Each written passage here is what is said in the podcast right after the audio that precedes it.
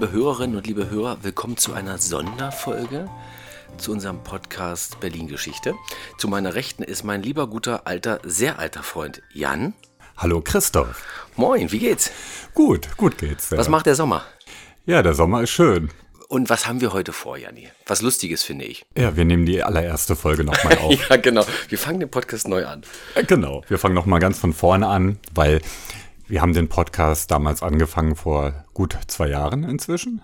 Ja. Nee, vor gut einem Jahr. Nein, vor gut einem Jahr. Noch zu Corona-Zeiten, damit wir intellektuell nicht so einrosten. Richtig. Und wir haben inzwischen viel besseres Equipment, viel bessere Technik. Und wir hatten auch so ein bisschen die Angst, dass wenn, wenn man so die erste Folge hört von einem Podcast, dass man dann gleich wieder abbricht, weil die Klangqualität nicht so ist, wie man sich das vorstellt. Das muss man auch ganz ehrlich sagen. Also ich habe heute auch noch mal reingehört. Die Qualität lässt deutlich zu wünschen übrig. Ich glaube, wir hatten tatsächlich nur dein iPhone in die, auf, in die Mitte des Tisches gelegt und ich saß hinterm Kühlschrank und das hatte die ganze Zeit gedröhnt.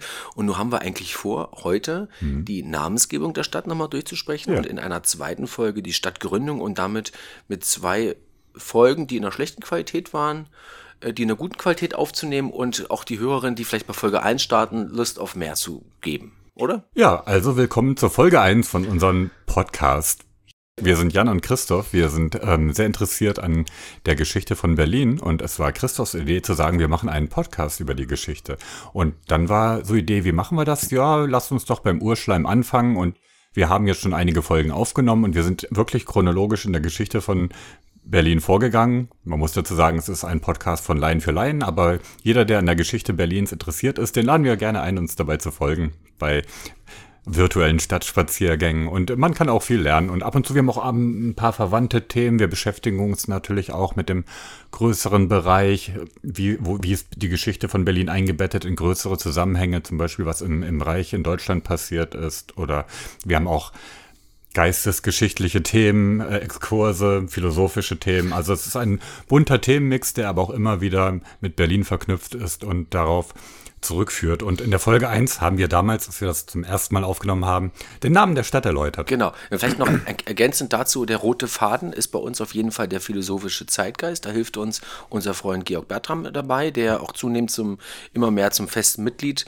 unseres Podcastes wird. Und wir sind mittlerweile bei über 20 Folgen und sind stehen geblieben. Also wenn äh, ihr, Sie, liebe Hörerinnen, liebe Hörer, quasi vorspult, dann sind wir ähm, ja in der Gründung des, des äh, vom Königreich Preußen, Preußen. Wir sind beim großen Kurfürsten, beim schiefen Fritz und zuletzt haben wir über den Soldatenkönig gesprochen. Genau, wir haben beim Urschleim angefangen und uns dann chronologisch langsam vorgetastet. Lass uns noch kurz was über uns erzählen. ja, okay. Wir sind beide keine Historiker. ja. Du genau, bist Arzt. Richtig. Du bist Geschichtler, Philosoph und Politiker. Nein, ich bin gar kein, ich bin auch nur Hobbyhistoriker, muss ich ehrlicherweise sagen. Ich habe Literaturwissenschaft, Philosophie und Politik studiert, habe mich aber auch immer sehr für Geschichte interessiert und arbeite hier. Ich mache jetzt irgendwas mit Medien. Du machst noch was mit Medien. Und wir haben schon damals in unserer gemeinsamen Zeit in Magdeburg immer schöne Spaziergänge gemacht durch die Stadt. Und besonders du hast dich hervorgetan mit viel Wissen über die Stadt, über die Festung, hast mich mitgeschleift. Beim Wegbier haben wir ganz viel gequatscht. Und mein Ziel war es auch, dein, äh, dein ganzes tolles Wissen über die Geschichte Berlins, die du dir in über zehn Jahren hier erworben hast, aus dem Hobby heraus. Mein Wunsch war es immer, dass wir mit dem Podcast das mal in eine Form gießen. Ja. Und du hast es vorhin schon gesagt, es ist definitiv ein Laien-Podcast für Laien, das muss einem klar sein. Hm. Aber wir geben uns natürlich wirklich größte Mühe, dass das fundiert ist. Und insbesondere, äh, Stichwort philosophischer Zeitgeist, mit Georg haben wir auch eine echte Expertise an Bord. Das ist richtig. Georg ist vom Fach und ein, ja, das ist äh, immer sehr schön zu hörende Beiträge. Und ansonsten laden wir die Interessierten einfach ein, uns ähm, auf dem Weg zu folgen, die Geschichte der Stadt Berlin zu erkunden. Genau. Wir haben auch eine Homepage, www.podcastberlingeschichte.com. Sind bei Facebook und äh, teilen, liken, abonnieren. Genau.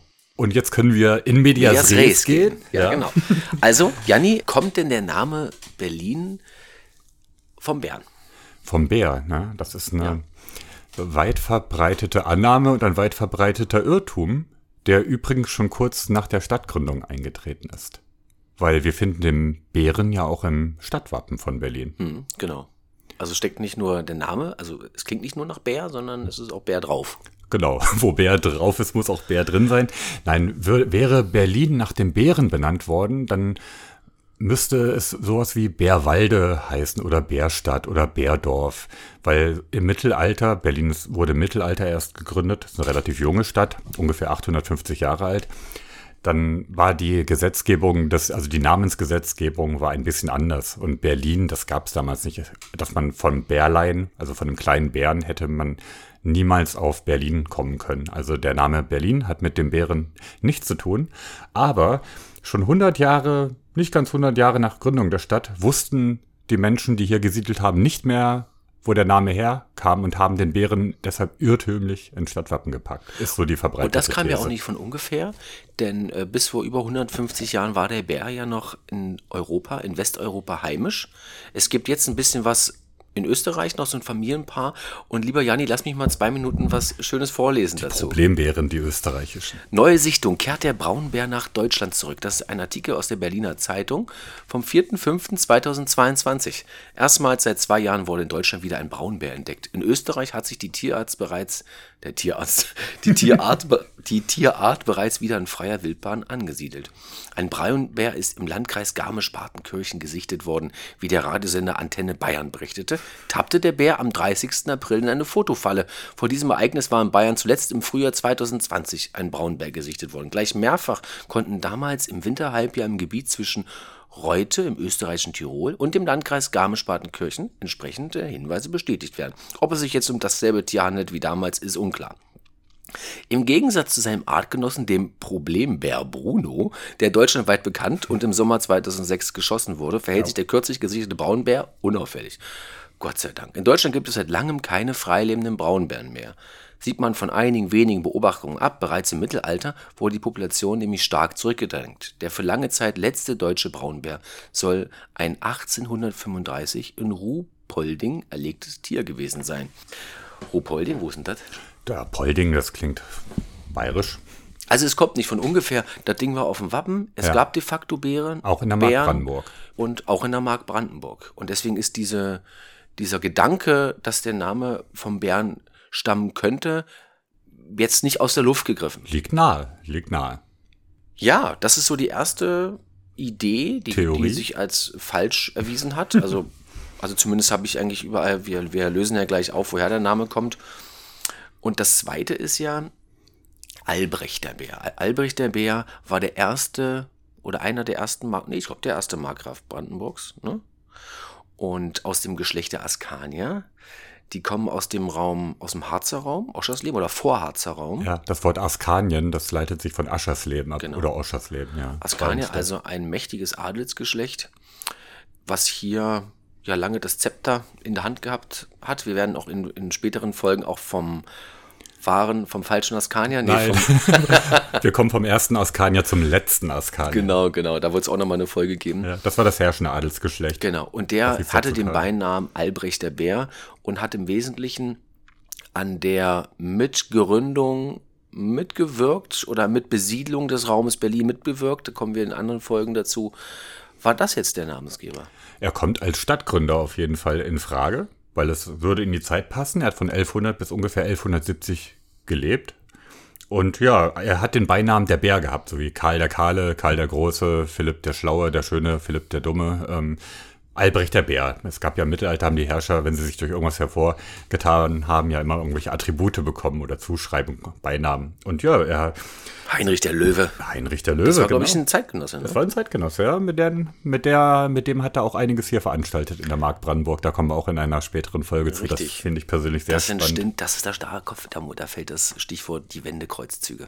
Was ich alles schon gelernt habe. Na Mensch, genau. Aber die Hörer, die jetzt bei uns mit Folge 1 einsteigen, die ähm, wissen davon noch vielleicht noch nichts. Noch nichts. Aber man kann ja ruhig ein bisschen anteasern, Ja. jetzt mit dem ganzen Wissen, was wir aufgebaut haben. Richtig. Und du hast in der, bei der ersten Aufnahme gesagt, Albrecht der Bär, war der so behaart? Hatte der so bärische Attribute? War das so ein großer Bär? So ein Bärchenparty-Bär? Er war wohl sehr groß und sehr stark, oder? Wahrscheinlich, ja. Aber ich meine, dass Der große Kolonisator war sein Beiname. Ja, weil er nämlich, ähm, also damals war es ja so, dass alles östlich der Elbe war ja letztlich slawisches Land mit slawischen Stämmen und äh, halt spärlich besiedelt. Und Albrecht der Bär hat Vorstöße gemacht äh, jenseits der Elbe und dort halt kolonisiert und Ja, angesiedelt. das und, ist die deutsche Ostkolonisation, als das Deutsche Reich sich weiter nach Osten ausgedehnt hat. und hat er nicht auch äh, Brandenburg eingenommen, das heutige Stadt, Stadt Brandenburg? Ja, die Burg Brandenburg. Die Burg Brandenburg hat er eingenommen und da waren vorher die Haveller, nee, welche waren Na, eine Havel, die Hevella. die Heveller, ja? Ja. Und an der Spree waren die Spreewanen. Das waren zwei ähm, slawische Stämme, die im Berliner Raum gesiedelt haben. Und der hat die Brandenburg, das war ein slawischer Fürstensitz, den hat er erobert und damit die Mark Brandenburg unter seine Fittiche gebracht. Ein nicht immer friedlicher Prozess, die Ostkolonisation, muss man Janni, sagen. in, in, in welchem Jahr sind wir jetzt, wo, wo, wo diese Namensgebung relevant wird und Albrecht der Bär? Ja, das ist so Mitte, Ende des 12. Jahrhunderts. Es ist so das, die Zeit des Hochmittelalters und in der Zeit, in Kreuzzüge. der auch sehr viele Stadtgründungen in Mitteleuropa geschehen. Es gibt einen Bevölkerungszuwachs, eine Bevölkerungsexplosion. Explosion. Das haben wir in einer Folge auch behandelt, warum auf einmal so viele Menschen wohnen. Und ja, die Deutschen haben sich dann nach Osten orientiert und äh, dem Slawen das Land abgenommen. Unter anderem auch die Mark Brandenburg, die vorher slawisch besiedelt war. Und da kommt Albrecht der Bär als der große Kolonisator, der viele Leute hier in die Mark Brandenburg geholt hat, auch als Stadtgründer und Namensgeber von Berlin natürlich in Frage. Aber es ist nicht so. Es ist nicht so. Also zumindest wenn man sich beliest, dann äh, findet man eigentlich, ja, also nichts, also man findet keine Stimme, die sagt, er ist jetzt der Namensgeber. So. Ja, woher kommt jetzt der Name, Janni? Willst du es auflösen? Fang mal an. Also ich glaube, was man, was augenscheinlich ist, wenn man in den Osten Deutschlands fährt, dass ganz viele Orte mit ihn enden.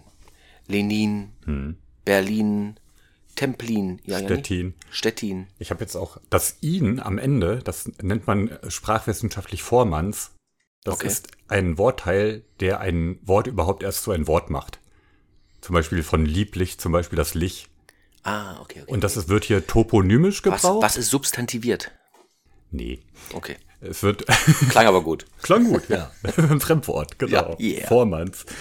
Ja, und es wird hier toponymisch genutzt. Also Topos ist der Ort und Nym der Name. Das heißt, es hat eine ortsnamensgebende Wirkung. Ihn. Ne? Ah, Stettin, Lenin, Berlin. Genau. Also das ist auf jeden Fall augenscheinlich, wenn man auch heute noch durch die Landen hier zieht, wieder ins Gedächtnis gerufen, das war ja alles slawisch. Und die haben hier noch ewig aus slawisch gesprochen. Irgendwann hast du mal in einer Folge erzählt, dass sich Luther noch über die, über die slawische Mundart beschwert hat Ja. hier in Ostdeutschland. Und deswegen, das ihn, das steckt eben auch in Berlin. Und das Bär, oder Berl, ich weiß, ich glaube ohne das L, B-R-L. Das ist die Wort B-R-L. Wurzel von dem Wort. Ja. genau, Wurzel von dem Wort Sumpf.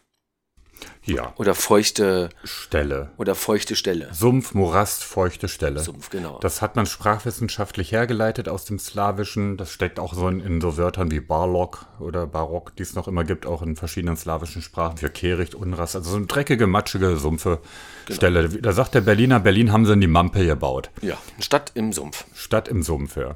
Ich, ich, ich habe da immer so ein bisschen den, ich weiß aber nicht, ob das korrekt ist, Jani, so den Spreewald vor Augen.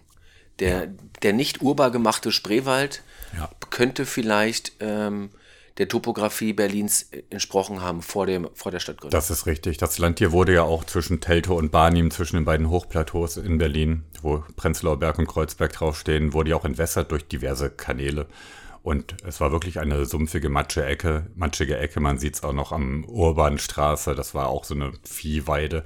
Und viel Land wurde trockengelegt. Es kamen später niederländische Siedler, die konnten das ähm, dem Wasserland abgewinnen. Ähm, Gab auch mal einen Vorschlag, habe ich auch noch gehört, dass Berlin aus einer Ortsbezeichnung bei Brügge kommen könnte. Dort gab es auch einen Landstrich, der hieß Berlin. Das ist noch eine vierte Theorie, dass der Name gewandert ist wie Lichterfelde, was auch auf ein Lichterfelde in Flandern zurückgeht, dass die Siedler den Ortsnamen mitgebracht haben. Aber das kann man Das dennoch später, aus, ne? das kann man noch ausschließen. Also das wäre dann ja auch wieder eine germanische Namensgebung, ne? eine deutsche Namensgebung. Aber es ist eine slawische Namensgebung. Also es ist ein polabischer Name, Polaben. So hat man die Elbslawen bezeichnet, die slawische Bevölkerung, die zwischen 600 und ja bis ins Mittelalter noch im Berliner Raum gelebt hat. Ich muss aber dazu sagen, und wenn man jetzt, ja, das ist sicherlich trivial, aber in der wissenschaftlichen Arbeit ist man ja stets bemüht, die, eben die Quelle zu finden, ja. Das ist mir aber jetzt in dieser Recherche nicht ganz klar geworden, mit welcher, woher man die Sicherheit nimmt, dass das zu 100 Prozent die, die richtige Namensgebung ist. Weißt du, was ich meine, Janni? Ja. Also du liest eigentlich nur, ja, das ist nicht so, sondern es ist Berlin von diesem slawischen Wort. Wahrscheinlich ist das so in so einem Bereich auch am naheliegendsten. Es ist kein unproblematischer Name tatsächlich. Also Das glaube ich auch. Man muss da sprachhistorisch weit zurückgehen. Man findet dann aber auch im polabischen Gebiet oder auch im slowenischen, slowakischen Gebiet bis in, nach Podolien findet man vergleichbare Wörter, die so etwas Ähnliches bezeichnen.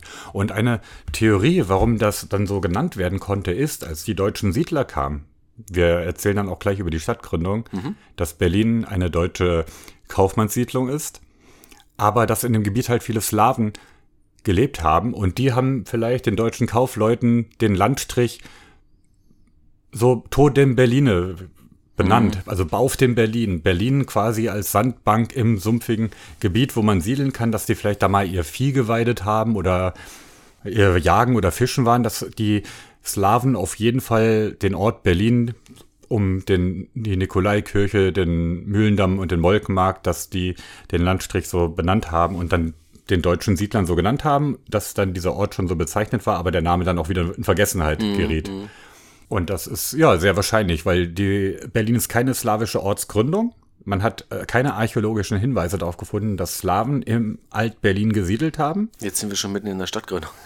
Wollen wir das noch machen oder nein, in der nächsten Folge? Nein, das machen wir in der nächsten Folge. machen wir in der nächsten Folge. Und nur schon mal anteasern. Genau. Und die slawischen Siedler, also die Slawen haben ja auch dann weiterhin später in den deutschen Siedlungen mitgewohnt. Was interessant ist, dass, dass ja keine, dass ja Berlin nicht die erste Stadt ist, die als Stadt im Sumpf bezeichnet wird. Da kann man, also gibt es ganz viele Analogien. Also Brüssel, in dem Namen Brüssel steckt das auch, in Paris wohl auch. Also es gibt mehrere Städte, ja, wo sich das gleicht. Also Stadt im Sumpf erbaut. Vor allem Hauptstädte. Vor allem Hauptstädte, ja. Genau. Ja, So haben wir den Namen hergeleitet. wir lassen das Be erstmal dabei. Beziehungsweise ist das so die, die naheliegendste Theorie? Also Mhm. ist ja logisch, dass man jetzt nicht irgendwie ein, ein tausend Jahre altes Buch findet, wo drin steht, der Name der Stadt kommt von dem slawischen Wort Berl. Ja, das wurde auch als Stadtgründungsdaten werden immer Urkunden, erste Erwähnungen Genau. genommen und das ist ja erst ein paar Jahre später und da steht auch nicht. Da wird, steht einfach ja Berlin, das heißt halt so. Genau, also das ist einfach die, ja, das, ich, ich denke, das sprachwissenschaftliche Destillat, das man jetzt sagt, daher kommt der Name. Genau, das kann man, das ist auch äh, erforscht bei, bei Eichler, kann man das nachlesen. Ähm, Quellen geben wir noch an. Okay. Und wir nehmen aus dieser Folge mit, Berlin ist ein slawischer Name. Berlin ist ein slawischer Name. Und damit sind wir auch schon am Ende unserer allerersten neu aufgenommenen Folge. Und Jan, hat Spaß gemacht, war kurz, Ja, kurz ungewohnt knackig. kurz, aber äh, ja, bis zum nächsten Mal. Machen wir die Stadtgründung. Genau. Bis dahin. Ciao.